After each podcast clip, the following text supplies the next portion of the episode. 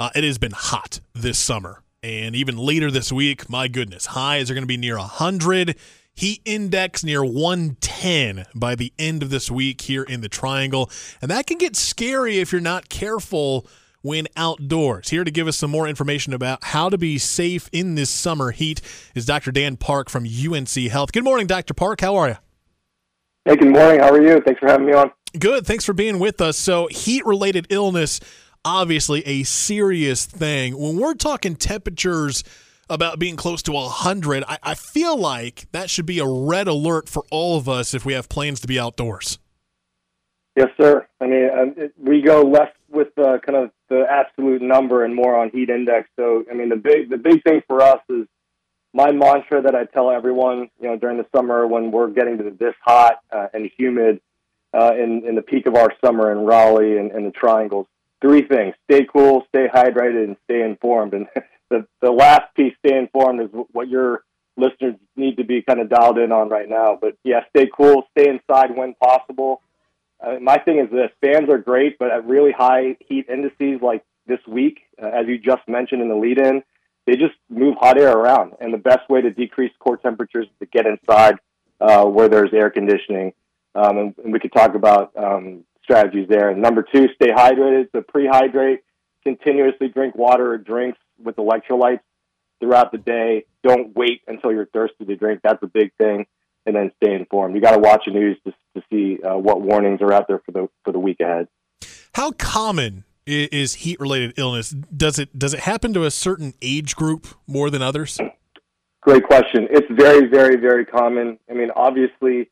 The most vulnerable populations are the young children, babies, and then older patient or older people with chronic medical conditions. Those are the obvious ones. But the, the patients that we see in the emergency department coming in coming in with heat illnesses, heat exhaustion, heat stroke, they surprise us because you know sometimes they're young, healthy teenagers, young adults uh, who happen to be working strenuously outdoors or you know doing two a days uh, drills with football practice. You know, people who are otherwise healthy that they and you're surprised they come in with these illnesses. So really, no one no one can be spared when the heat index is uh, this high. Yeah, you, bring up a good point. You know, some of these high schoolers or maybe you know the college age kids that are like, oh, I'm healthy, I'm good, I, I always go out for a run, I, am fine. They they aren't you know immune to this. Like this exactly. this can happen to anybody. Their first exactly, it's like their first taste in the to seeing uh, true vulnerability. I mean, no one's invincible, you know, and and uh, heat heat illnesses are one of these things that they don't care how old you are and how in shape you are. Could you break down some of the different types? We're saying, you know, we're talking about heat related illnesses. There's there's different types. Can you break down some of those different types and some of the the symptoms? Yes, sir. Yeah, I mean everything's on a spectrum. You know, you have everything. You know, from a mild standpoint, like a heat rash, which is you know is transient to heat stroke. So there's mild to severe. Heat exhaustion is anywhere between a core temperature between 99 degrees Fahrenheit, 104 degrees Fahrenheit. You can get you know, uh, rapid heart rate, sweating, nausea, vomiting, dizziness, all these kind of non-specific symptoms in the in the setting of being hot, your core temperature being hot, and then that can extend into heat stroke, which is temperature greater than 104 degrees Fahrenheit.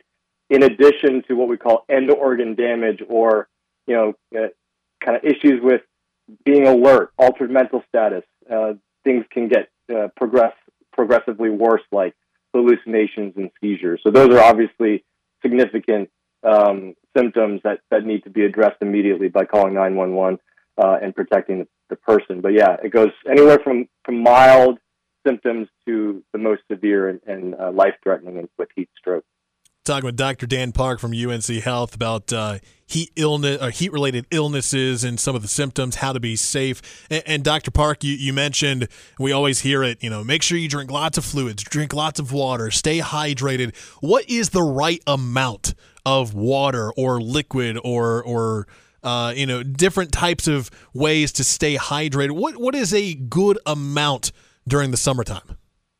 Yeah, I mean that's a great question. I'm not going to say a number because people are going to hang, you know, hang by that number. But honestly, like do, the most important thing when the heat index is very, very high, do not wait until you're thirsty to drink. You have to be very intentional about these things. You know, you can you can come up with you know a couple bottles of water throughout the day that you want to have a goal to finish, but the key thing is do not wait until you're thirsty. And if you're working strenuously outside, honestly, if, if you are leading a crew or you're the boss, like uh, I would not, you know, subject your, your crew to, to being outside for, for extended periods of time. Try to get the work done earlier in the day. Um, but yeah, you, you, there are things that you can control. There are things that you cannot. You can't control the heat index, but you can control how, how hydrated you are. Dr. Dan Park from UNC Health, thank you so much for being with us here on the WPTF Morning Show. Some great tips and advice. Say one more. Yeah, go ahead. Yep. One more thing while I'm on here. That I'm a pediatric emergency medicine physician by trade. I can't get off without saying this. Do not leave your children in cars. People yes. do this, um, and they don't. Sometimes it just happens, right? Like you can drive to your house on your way home, and you don't know how you got there. Same thing. You might have a kid in the car, and you kind of forget remind yourself that there's a child in the car. Some people will keep a stuffed animal in the car seat. When the child is buckled in, you could place that stuffed animal in the front with the driver, just to, you know, as a as a visual cue. Um, never leave infants, children, or pets in the parked car, even if the windows are cracked open. That's just my public service announcement. I have to get that out before I get off.